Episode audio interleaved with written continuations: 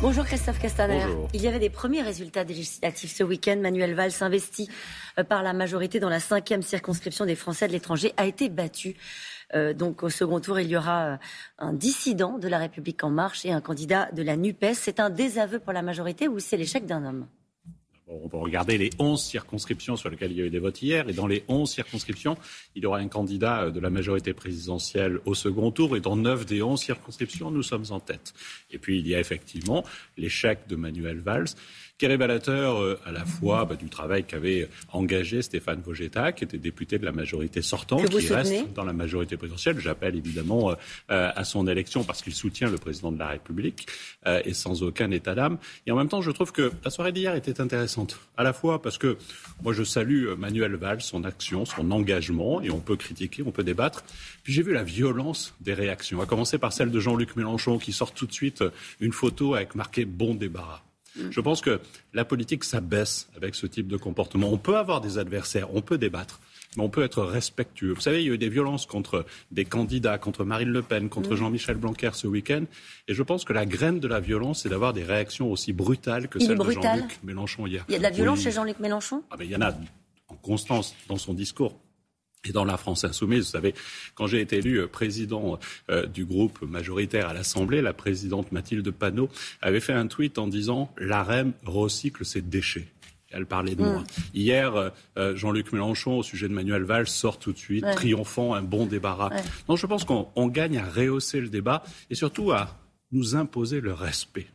Il est aujourd'hui le premier opposant de la République en marche, du président de la République, Jean-Luc Mélenchon. Non, il n'est pas candidat. Euh, il est candidat à continuer sa propre il est ambition. Après, Premier ministre. Oui, après trois échecs, après trois échecs à l'élection présidentielle, il essaye d'avoir un, quatrième tour, un cinquième tour, une revanche. Il y a 577 circonscriptions. Nous menons le combat euh, partout. Mais il y a une euh, dynamique autour de, autour de l'opération Nupes. Quand on regarde au niveau des nationales les sondages.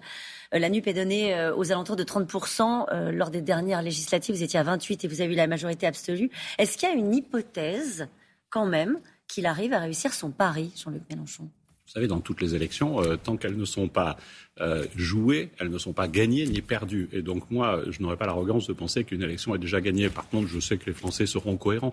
Ils ont donné une large majorité euh, à Emmanuel Macron. Ils ont battu Jean-Luc Mélenchon dès le premier tour, je le disais, pour la troisième fois en 15 ans. Et donc je pense qu'ils donneront une majorité pour continuer les réformes et pour poursuivre la transformation. Mais vous reconnaissez qu'il y a une dynamique? Il y a une dynamique de rassemblement de la gauche, je le vois. Et d'ailleurs, moi, j'invite euh, les électeurs de gauche à lire le programme de la France insoumise. Ils ne peuvent pas se retrouver dans le programme de la France insoumise. Ah bon, quand même, euh, la retraite à 60 ans, le SMIC à 1500 euros, le blocage des prix, vous comprenez qu'il y a une partie de ces Français, des Français aujourd'hui qui, qui tendent l'oreille? Oui, on peut tendre l'oreille, mais ensuite on peut réfléchir. On peut se demander qui va payer cela. Tout le monde sait que la retraite à 60 ans avec un minimum de 1500 euros n'est pas crédible. Aujourd'hui, les choses sont simples. Il y a quelques années, il y avait quatre travailleurs qui finançaient la retraite d'un retraité. Aujourd'hui, il y a 1,6 travailleurs qui financent la retraite d'un retraité.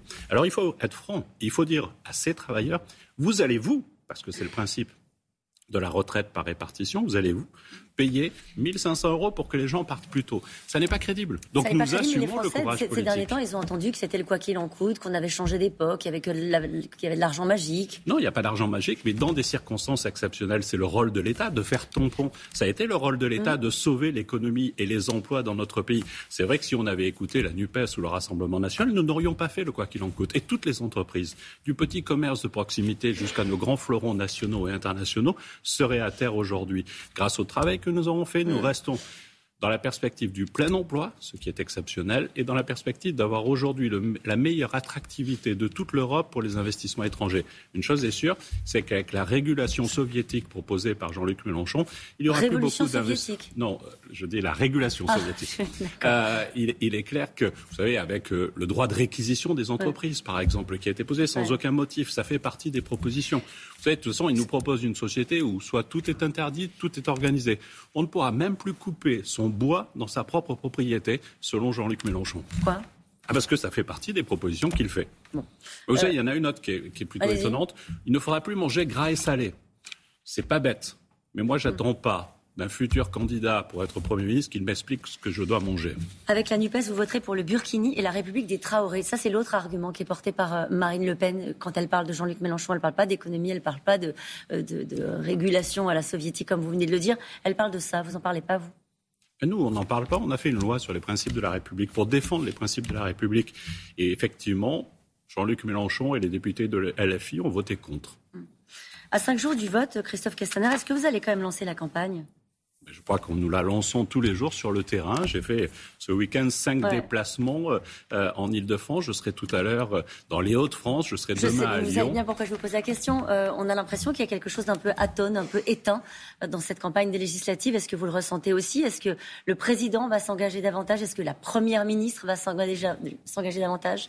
Je le ressens parce que je suis aussi candidat dans mes terres des Alpes de Haute-Provence. Et ce que je vois bien, c'est que l'élection législative ne passionne pas. Et je peux pas vous dire l'inverse. Mais je dirais presque comme toutes les élections législatives auxquelles j'ai participé ces dernières années. Euh, et donc, on est dans cette situation où, oui, il y a quelques jours d'ici euh, le premier tour de l'élection. Et donc, il nous faut nous mobiliser. La Première ministre est engagée. La semaine dernière, elle a réuni euh, tous les candidats de la majorité Vous dites ça de manière très tranquille. C'est le branle-bas combat ou est-ce que, au final, ça se passe à peu près comme vous l'aviez prévu? Moi, je veux dire, ça se passera comme nous l'aurons prévu si nous gagnons et si les élections se font. Et l'arrogance qui serait de dire tout est plié euh, serait une faute. Et ça n'est pas ma culture. Donc, quand même, prends le bas de combat Ah, mais une campagne, ça se gagne, ça s'arrache avec les dents. Ok. Emmanuel Macron veut lancer le Conseil national de la refondation qui réunira donc des professionnels, des citoyens, des associations pour étudier des propositions qui viennent d'en bas. C'est le retour du grand débat? Et on fait un constat, on le fait tous ensemble. Aujourd'hui, on a une fragilité de notre démocratie représentative. On voit bien mmh. qu'il est nécessaire de travailler sur d'autres formes pour compléter la démocratie représentative et parlementaire à laquelle je crois. Euh, Mais juste pour faire discuter les gens, pour réformer, pour, euh, avoir une approche gouverner, présider autrement. L'objectif est de construire des approches plus globales que, ce que nous avons. Quand nous sommes à l'Assemblée, nous travaillons sur un texte, sur une thématique, sur un sujet mmh. particulier. Je suis fier de la PPL, de la proposition de loi sur la maltraitance, euh, contre la maltraitance animale que nous avons portée. Et ce qui est intéressant dans ce qui est proposé par le président de la République, c'est qu'il y a un lieu où on va parler de l'ensemble des mesures. On peut être, par exemple, euh, favorable à la suppression des pesticides. On est tous d'accord. La réalité, c'est qu'aujourd'hui, même dans l'agriculture bio, nous avons besoin des pesticides. Eh qu'on ait un lieu de discussion plutôt que des Pour mesures. Pour trouver des consensus? Ben pour rechercher des consensus. Moi, je suis un partisan euh, de ce dialogue et le fait est qu'il faut aujourd'hui que dans ces concertations, les parlementaires trouvent toute leur place, ça me paraît d'évidence, mais que les citoyens puissent se retrouver. Le problème, c'est que bon, c'est formidable de faire parler les citoyens, mais il y a eu le grand débat, il y a eu la Convention citoyenne pour le climat.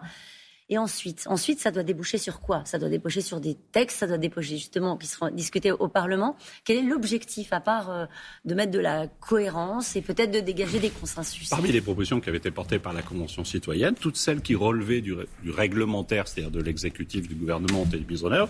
Puis nous avons porté une grande loi qui s'appelait Climat et résilience, mmh. euh, qui a permis d'avancer sur un grand nombre de sujets. Ils ont été déçus, ceux qui ont participé à cette convention. D'abord, ils n'ont pas tous été déçus, et ensuite, je sais que les opposants auraient critiqué de façon pavlovienne tout ce que nous avons fait. Mais prenez une mesure simple, celle qui fait que dans quelques années, il ne sera plus autorisé de vendre des passoires thermiques, qui sont souvent des taudis, tout simplement parce que la loi l'interdit, qui a supprimé des vols intérieurs Donc ça doit déboucher sur des projets de loi? Ah ben, ça doit évidemment déboucher sur de l'action. Mais ce qui est important aussi dans notre société, c'est l'acceptabilité. Et ces outils-là de démocratie participative, de discussion, permettent d'avoir l'approche globale. Prenez l'exemple de la taxe carbone euh, et la taxe sur l'essence. Tout le monde, tous les observateurs vous expliqueront que c'est nécessaire, que c'est formidable. Mais j'ai le souvenir, comme vous, euh, que ça n'a pas été accepté. Donc travailler sur l'acceptabilité par nos concitoyens, c'est aussi le rôle du politique. Ça veut dire que quand vous regardez devant et que vous voyez notamment les indicateurs économiques, euh, l'inflation à 5,2%, la croissance en berne, euh, la consommation en berne, vous dites de toute façon réformer d'en haut, on, ça passera plus. Il y a un climat social qui fait qu'à un moment donné, il va falloir trouver de l'apaisement. C'est ça, au fond, le, le, souffle qu'on recherche du deuxième quinquennat d'Emmanuel Macron. Mais c'était le cœur de sa campagne pour euh, la campagne présidentielle, cette question de la réinvention démocratique qu'il l'a portée pendant la campagne présidentielle. Ça n'a peut-être pas été assez perçu. Ben maintenant, mettons-le en œuvre et mettons-le en œuvre tous ensemble. Tout de suite Rapidement Le plus vite possible. Parce qu'il va y avoir par exemple des manifestations, des urgences euh, mardi. Euh, là, eux, ils n'attendent pas une grande concertation, ils attendent des mesures d'urgence. Oui, enfin, les mesures d'urgence sur le fait de trouver des médecins, c'est celles que nous avons commencé à mettre en œuvre en supprimant le numerus clausus. Et ensuite, il faut une dizaine d'années pour former des médecins. Dès 2018, nous avons supprimé le numerus clausus et nous devons travailler sur toutes les autres formes. Mesures d'urgence, celles qui vont être demandées à, à, monsieur au président pardon, euh, de médecins euh, d'urgence de France et du SAMU pour faire en sorte qu'on euh, puisse avoir les meilleures pratiques partout le plus vite possible. Nous agissons. Mais nous ne faisons pas des choses d'un coup de baguette magique ni par des déclarations derrière des pupitres de meeting. C'est fini, Jupiter. Je n'ai pas connu Jupiter. Ah bon Elle est bien cette phrase. Merci beaucoup, Christophe Castaner.